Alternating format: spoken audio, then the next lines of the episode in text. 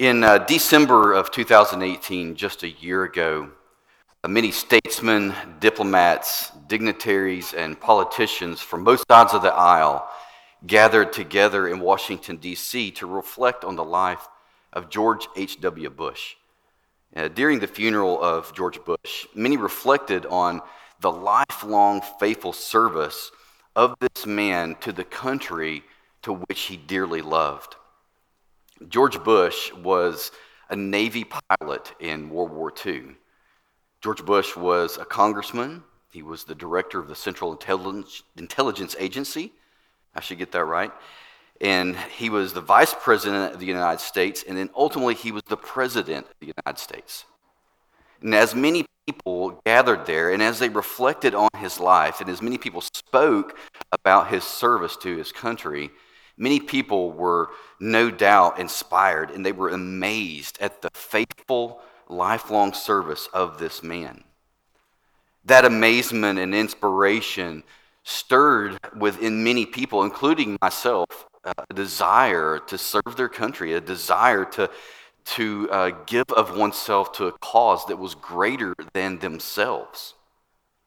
But in a much similar fashion, in a much more profound way, Paul asked young Timothy to reflect on his life of faithful service.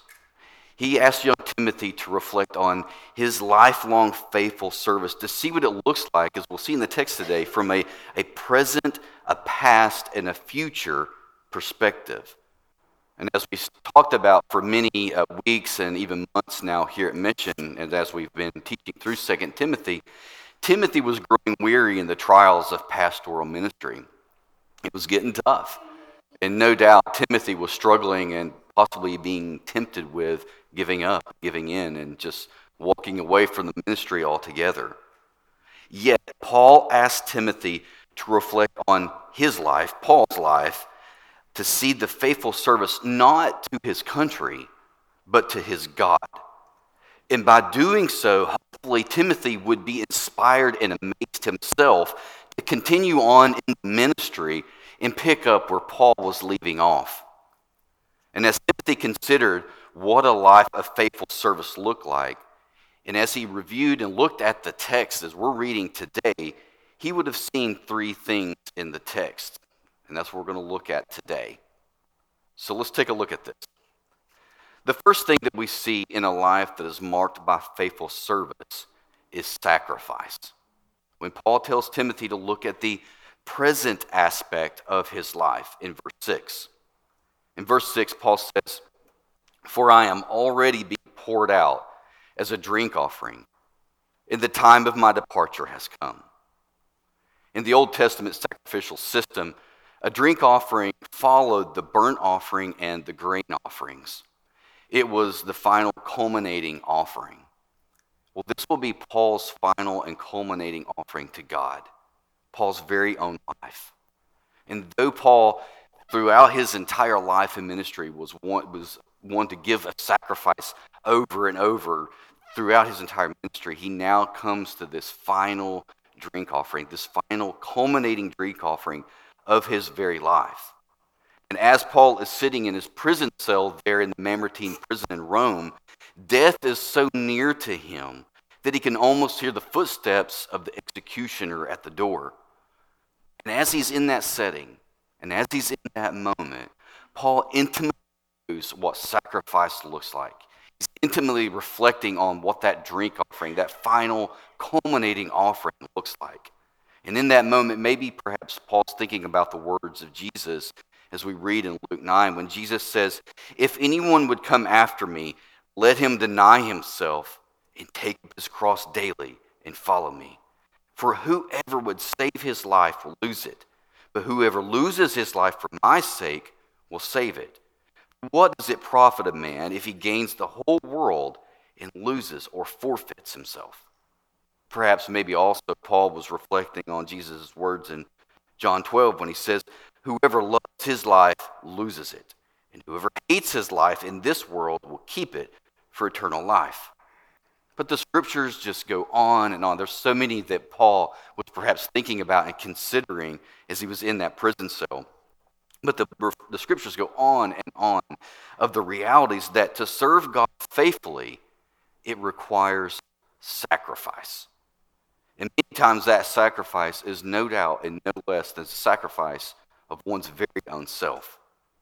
You know, though Paul was hoping to see Timothy just one more time before his life ended, it is altogether possible that Paul did not get to see Timothy.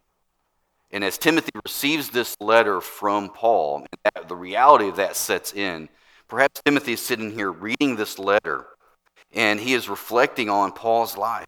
But he understood, Timothy intimately understood that a faithful life, a life of faithful service, equals sacrifice. And also, as, as Timothy is reflecting on the lives of all of the apostles that lived and suffered and possibly died, for most of them, if not all of them, he took this verse to be quite literal. He took this verse to be quite literal in the fact that sacrifice equals sometimes and many times your very own life. And so, though we can apply that text of to take your cross daily and to follow me, though we can apply that text in many different ways, the reality of it is, the meaning of it was to do just that, to take up your cross and to follow Jesus. And to follow Jesus was to die. That's what they had in their minds. Dietrich Bonhoeffer, the pastor spy of World War II, states this. He says, When Christ calls a man, he bids him come and die. And that's exactly what Bonhoeffer did. He died in prison at the hands of the Nazis for ultimately serving Christ. You know, the missionary Jim Elliot, who died while trying to reach the Auca Indians, stated this. He said, He is no fool who gives what he cannot keep to gain what he cannot lose. And so when you look at this life of faithful service from Paul, does it stir the affections within you? Does it stir your affections to make the appropriate sacrifices daily to follow Christ, to serve Him faithfully? Are you clinging to what you cannot keep? Are you willing to sacrifice to gain what you cannot lose? Think about that. Think about that. Because Paul did, and Timothy ultimately would as well, as he died as a martyr there in Ephesus. Because if you desire to live a life of faithful service to Christ, you must be willing to make that sacrifice. You must be willing, willing to lay down your life. Now, thankfully, our salvation is not contingent upon our martyrdom. Our salvation is not contingent upon what we do. Our salvation is contingent upon the person and the work of Jesus Christ and Him and Him alone. However, however, it should be our desire and it should be our heart to please God and to love Him so much in such a way that nothing comes even close, not even our very own lives. You know, sacrifice is defined as to give up something, uh, something for that is important or valued for the sake of other considerations, or simply put, this means more, thus I am giving this up. You know, so to make a sacrifice is not really truly a sacrifice because what we gain is so much more greater value. Paul would say that he counts everything valuable to him as nothing compared to Christ. Philippians 3:8 Paul says, "Indeed, I count everything as loss because, what, because of the surpassing worth of knowing Christ Jesus, my Lord. For his sake, I have suffered the loss of all things and count them as rubbish, in order that I may gain Christ. Jesus meant more to Paul than his own life. He was so much greater value that his life was nothing. It was not really a sacrifice to Paul, it was a no brainer. Ultimately, Paul would say in Philippians 1:21, he would say, "For me to live is Christ, and to die is gain." And so he, he viewed his life as nothing. His life was nothing compared to Christ. He was of so much greater value, it was nothing to him. But our entire lives should be looked at as a sacrifice, not just the, the sacrifice of our lives at the head or at a, a chopping block where our heads would be decapitated or, or on a cross, but our lives daily should be a sacrifice. You know, Paul tells us in Romans 12, 1 through 2, he says, I appeal to you, therefore, brothers, by the mercies of God, to present your bodies as a living sacrifice, holy and acceptable to God, which is your spiritual worship. And then Peter tells us in 1 Peter, he says, You yourselves, like living stones, are being built up as a spiritual house, to be a holy priesthood, to offer spiritual sacrifices acceptable to God through Jesus Christ. And then looking back at the text of Luke, when Jesus tells us to take up our cross, Luke gives us that extra nuance that we are to do it daily. So it is the large things, it is the sacrifice of that drink offering, that, that final culminating offering of our life. But it is the small things as well. It is the things that we do daily. And so when you choose serving Christ, over other things, even good things. That, my friends, is a sacrifice. And so when you choose a mission trip over a vacation, that's a sacrifice. When you choose to disrupt your Saturday to go visit a brother or a sister in a hospital, though you had other plans, that's a sacrifice. And we need to think like that. And we need to understand that our lives from A to Z, from the cradle to the grave, is a continual sacrifice that we must sacrifice. You know, King David once said, I will make no sacrifice that costs me nothing.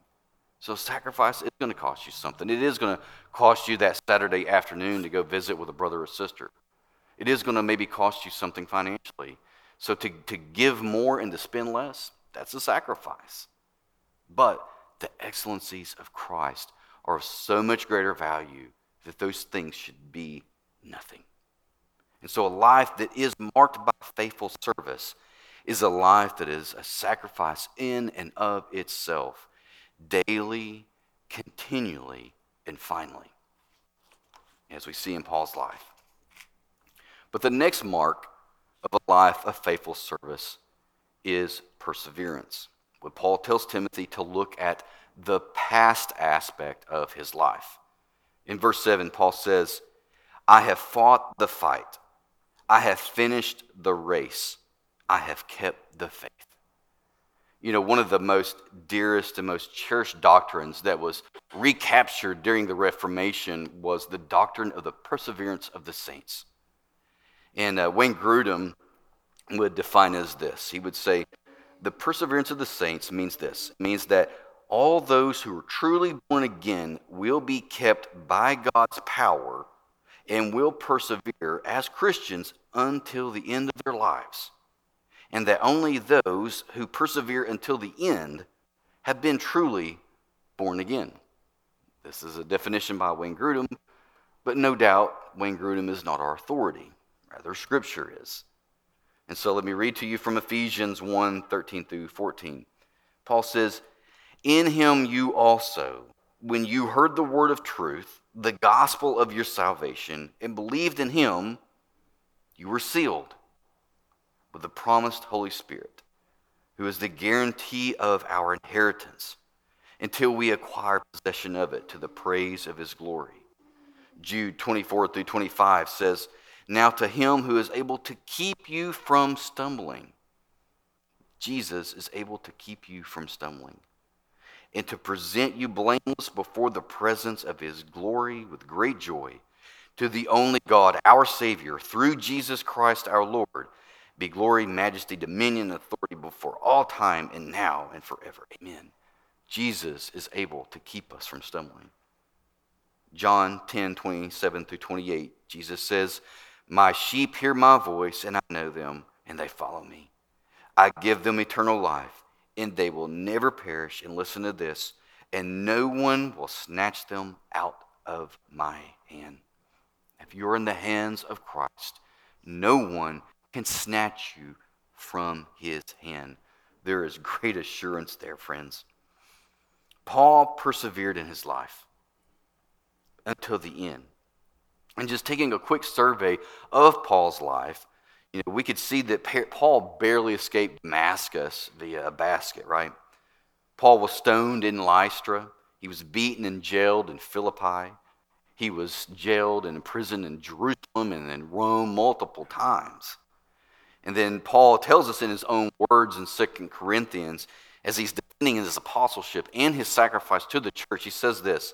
He states, But whatever anyone else dares to boast of, I am speaking as a fool. I also dare to boast of that. Are they Hebrews? So am I. Are they Israelites? So am I. Are they offspring of Abraham? So am I. Are they servants of Christ? I'm a better one. I'm, I'm talking like a madman, he says, with far greater laborers, far more imprisonments, with countless beatings, and often near death. Five times I received at the hands of the Jews 40 lashes less one. Three times I was beaten with rods. Once I was stoned. Three times I was shipwrecked. A night and a day I was adrift at sea, on frequent journeys and danger from rivers, danger from robbers, danger from my own people, danger from Gentiles, danger in the city, danger in the wilderness, danger at sea, danger from false brothers, in toil and hardship through many a sleepless night, in hunger and thirst, often without food and cold exposure. And apart from other things, there is the daily pressure on me of the anxiety for all the churches. Now, that's an anxiety. Brother Eric, did you hear that? You think about that. Even Paul had that anxiety. The great Paul had that anxiety in the weight of caring for the churches. Paul went through a lot, yet Paul persevered for the cause of Christ. He wanted to remind Timothy of his perseverance. He wanted him to reflect on his own perseverance of his past life and his, in all of his life, from the beginning of his ministry even till now as he's about to die. But he wants him to reflect on this. And he says, I have fought the good fight. Fight here is uh, the Greek word agon, and is where we get our word agonize from, or agony.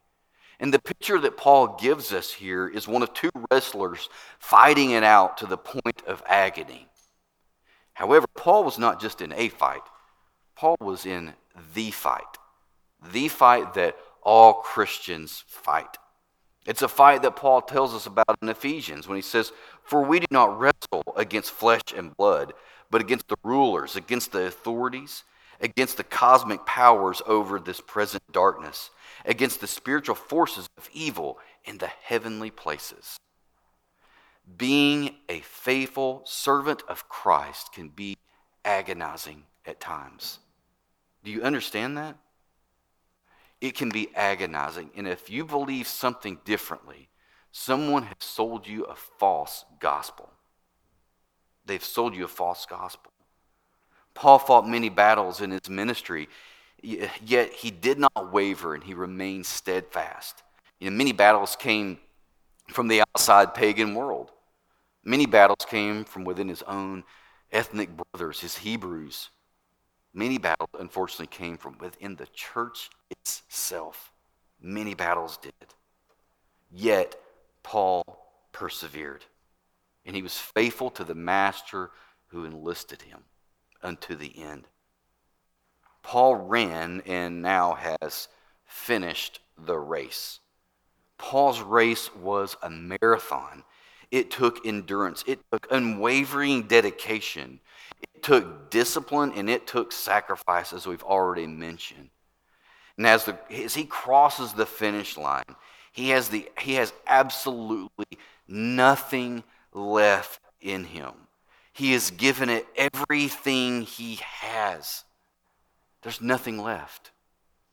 You know, yesterday we went to a cross country match as my daughter's running cross country.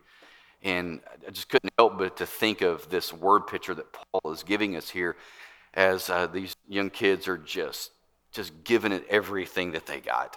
These kids are running three miles in 20 minutes or less. It's, it's amazing to see these kids do this. But these kids that are just giving it their all, many of them are walking across the, the finish line with, with vomit on their shirts. They're, they're foaming at the mouth, many of them were. It's, yeah, it's quite amazing. but and gross too at the same time. But they are giving it everything that they have. They have disciplined themselves in the morning, at practice, throughout the week, and they have run their race and they are giving it everything that they have. There's nothing left in them as they cross that finish line. And it was just a word picture to me, and it was just it just made me think of Paul here at the end of his life, and he's given it everything he has. He has everything on him and everything on his shirt blood and vomit and spit and everything.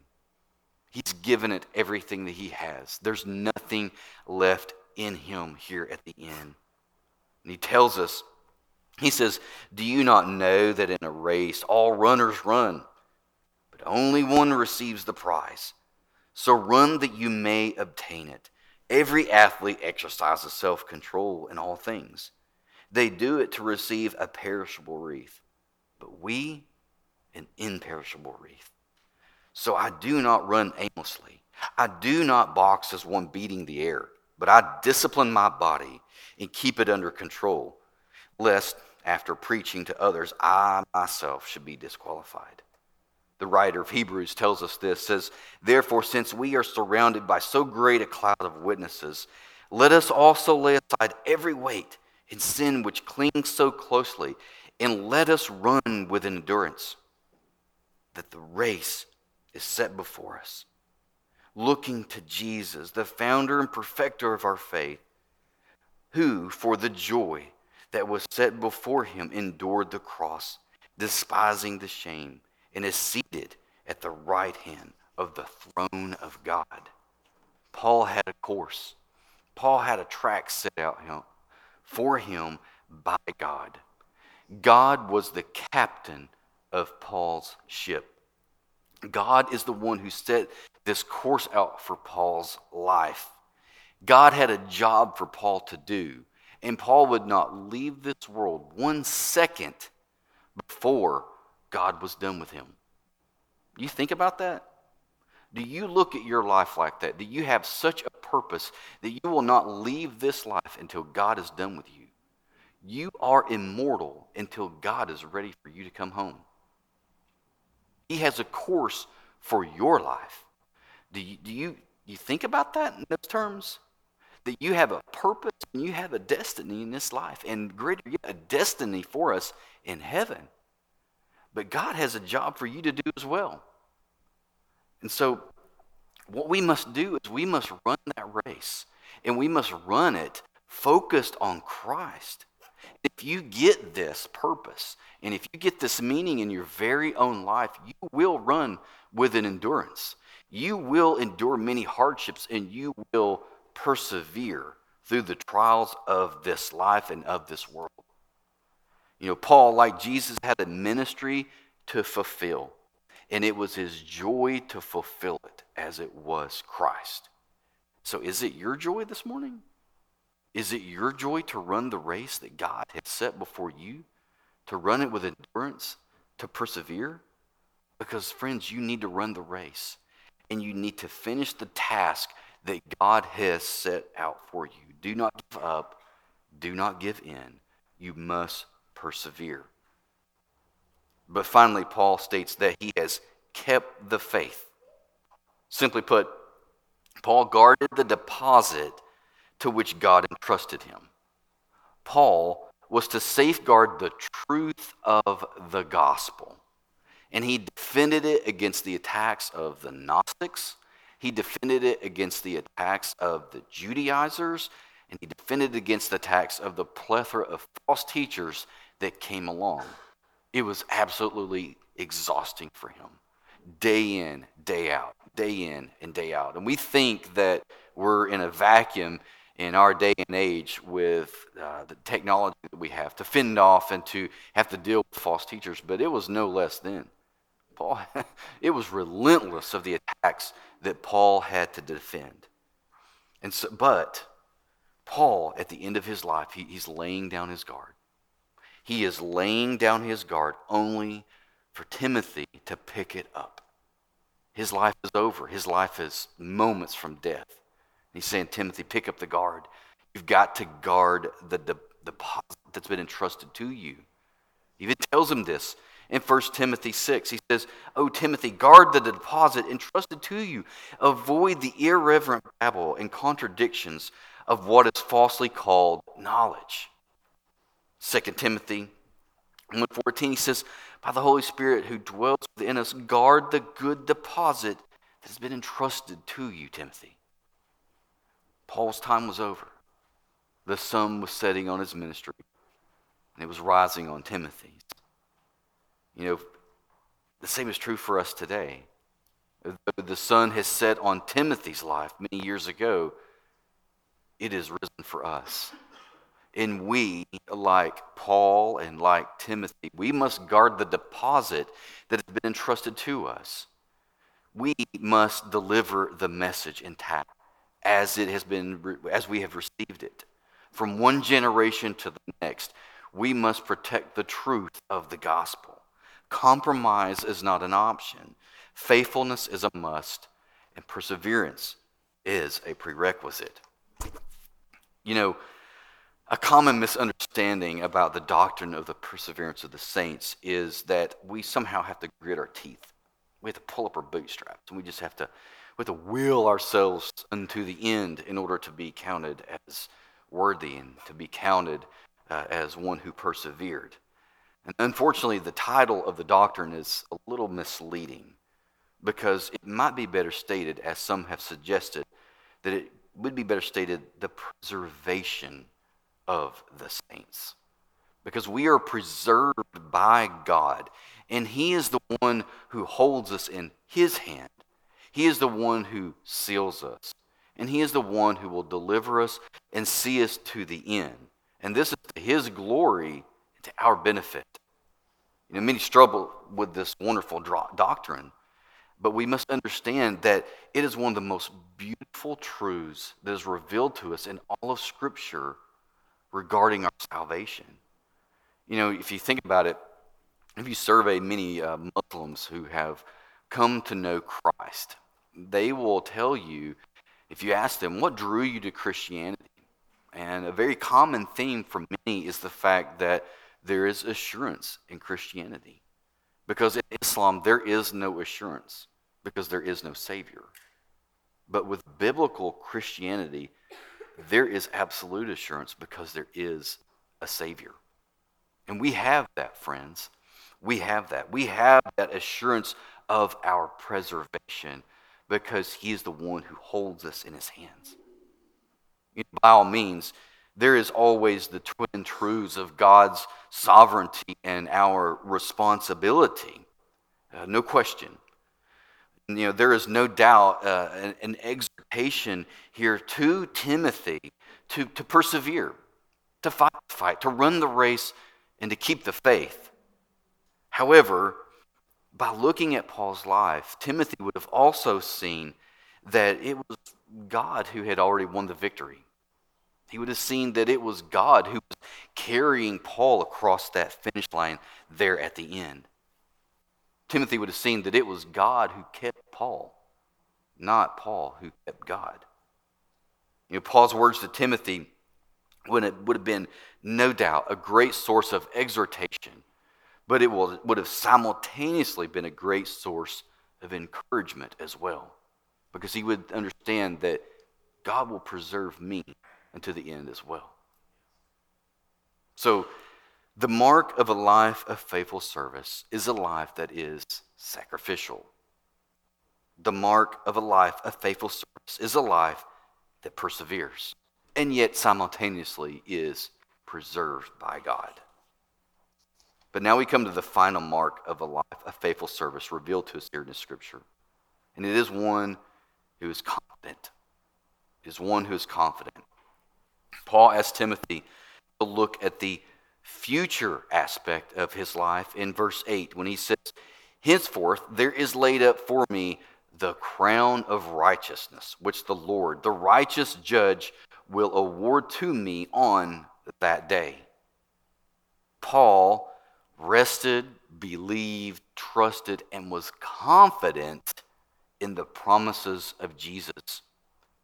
You know, in the parable of the talents, Jesus uh, in this parable, he tells of the servant to, of whom the master entrusted him with his great wealth. And to that faithful servant, the master says this. We, we all know this. He says, Well done, good and faithful servant. You have been faithful over little, I will set you over much. Enter into the joy of your master. Any true Christian longs to hear these words of their Savior. Any true Christian wants to hear Jesus say, Well done. Well done, my good and faithful servant. Enter into my joy. We know that it is in that place that is where we will be we will be most satisfied. We will be of most peace and joy. That's, we should long to hear the word of Jesus say that. If you don't, then there's something wrong. But any true Christian truly longs to hear Jesus say this. But Paul was confident that he had the crown of righteousness waiting for him after he took his last breath. Why? Why was he confident in this? Because Jesus is the righteous judge. He is the righteous judge. And judge here is not judicial judge that we may think of a judge sitting on a bench. No, this is, in this context, he's still thinking of this athletic event. He's thinking of Jesus as the judge of one who will make the right call in an athletic event. And Jesus would make the right call to bestow upon Paul his rightful reward. Jesus would make that right call. And you can almost visualize Paul standing before Jesus in a, in a stadium. And he's, and he's the race is over. He's completed the athletic event of two wrestlers. He's, he's finished that race. And he's standing here in a stadium. He's done it. He's done everything. He's given it his all. And he bows down as Jesus places that crown of righteousness on his head. You can see that. But unfortunately, for many of us, we do not acknowledge the hope of heaven that we have. We far too much and far too often have little value of the hope of heaven that we have. We do not value it like we should. You know, we, we settle too much. Do we not? You know, some people I've heard say that, that Christians are so heavenly minded that they are no earthly good. I do not believe that. Rather, I think that we are too earthly minded, thus, we are no earthly good. You know, we, we settle too much for the pleasures of this world and of our own culture that we are of little value to the world around us. You know, C.S. Lewis, he said this. He states it a lot better than I could. He says, It would seem that our Lord finds our desires not too strong, but too weak. We are half hearted creatures, fooling about with drink, and sex, and ambition when infinite joy is offered to us, like an ignorant child who wants to go on making mud pies in a slum because he cannot imagine what is meant by the offer of a holiday at the sea.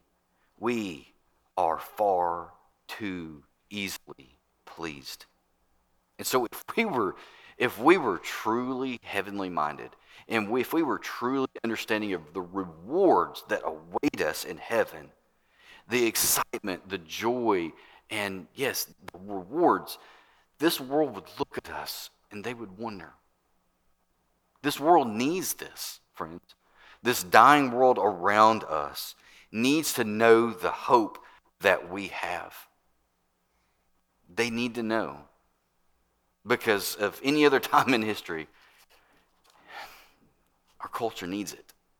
They need to see hope that we have in Christ. Now, when we consider rewards and the hope of heaven, I do think that it's important that we understand properly what those rewards are because someone may ask, well, is Jesus not enough? Is Jesus not enough? Absolutely. Jesus is absolutely enough. Jesus is our ultimate reward, and He is our greatest treasure. However, when we are in heaven, we will be given rewards. But those rewards are not rewards like we think of here and now, and that we are here to consume them. No. Those rewards will be, listen to this and listen carefully, those rewards will be the means by which we experience the glory of Jesus all the more. You know, think about that. The rewards that we have in heaven are not something that we consume, they are a means by which we will know and love and experience Jesus in a greater way. That's the reward, friends. You know, we, we get these things and we give them back. Revelation 4.10 says, The 24 elders fall down before him who is seated on the throne and worship him who lives forever and ever. They cast their crowns before the throne, saying, Worthy are you, our Lord and God, to receive glory and honor and power. For you created all things, and by your will they existed and were created. So you see, you have this picture of these, these crowns that were given, but yet we give them right back. Because the purpose of those are what? They are just to glorify and love God all the more. That's the purpose of them. And as Timothy is reading this letter, he needed to be reminded to be confident in the rewards that are ahead of those faithful servants of Christ. And the reward is a better knowing and a deeper understanding and a deeper experience of Jesus in heaven. You know, what could be greater? What could be uh, more sweeter and more precious than that?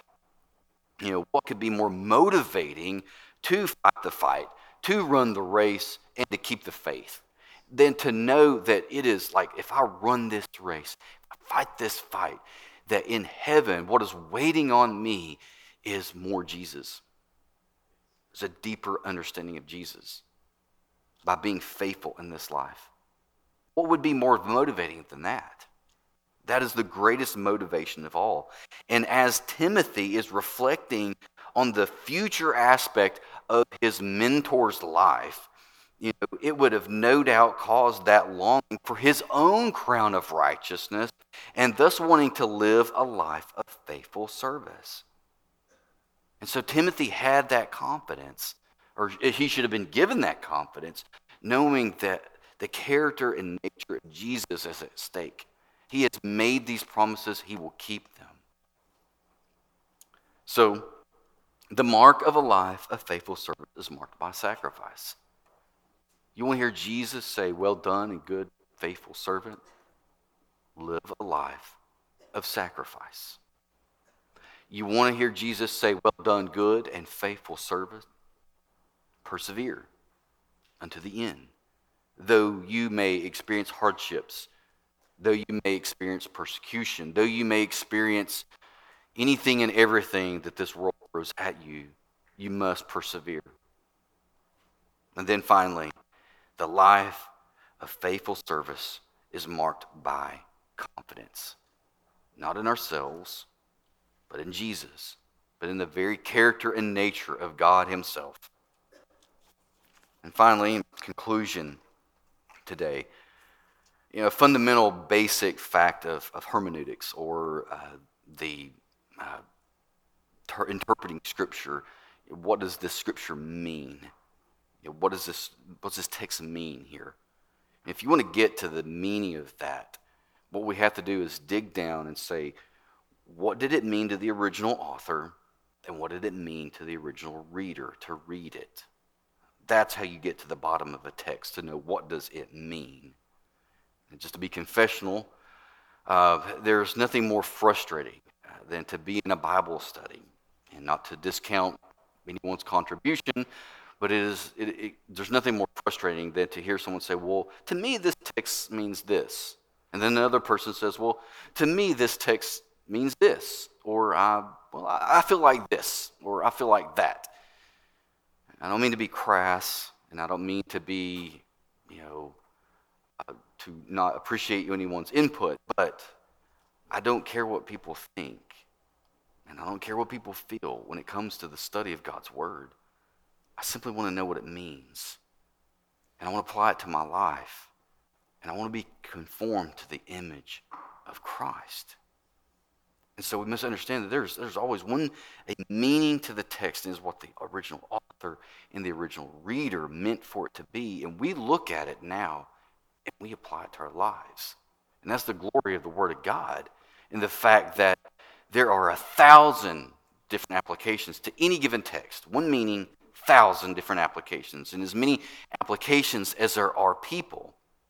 And we can see that very clearly here as we read Paul say this. He says, And not only to me, but also to all who have loved his appearing. So all the scripture is applicable to everyone, right? It is applicable to everyone, and it is no less applicable to us today. So, as we read this text today, dear friends, these words of exhortation and encouragement to Timothy are not only implicitly ex- applicable to us, but they are outright, downright, explicitly applicable to us today as well. We are to look at these words from a pastor to another pastor who is struggling. And we are to be motivated to live a life of faithful service by being sacrificial, by persevering, and by being confident in Christ, knowing, guys, that there is a reward for us in heaven. Have you loved his appearing? Have you loved his first appearing when he walked among us on this earth? Do you, do you love that fact that God put on flesh, dwelt among us, laid down his life for the sins of all who would believe, rose again from the grave on the third day, and is now seated at the right hand of God? Do you love that appearing? Because if you do, this is downright explicitly applicable to you. These rewards are awaiting you. But also, do you, do you await his second appearing? Are you anxiously awaiting his second appearing when he will come back in his glory? When he comes back to get his bride? Because if you do, this is for you, and this is applicable to you. And so, dear friends, if you want to hear Jesus say, Well done, my good and faithful servant, there are marks in Scripture that we see. There are marks of what a life of faithful service looks like. A life that is sacrificial. Make the appropriate sacrifices today. It is a life that is marked by perseverance. You must persevere. You must endure unto the end. But know this that you don't have to grit your teeth and bear it. You don't have to will yourself into the end because it's God who will preserve you to the end. And you are in his hands and no one can take you out. And then finally, be confident. Be confident in the character and nature of God. He is the one who will see us through, and He will, is the one who will reward us on that day because he is the righteous judge. Let us pray.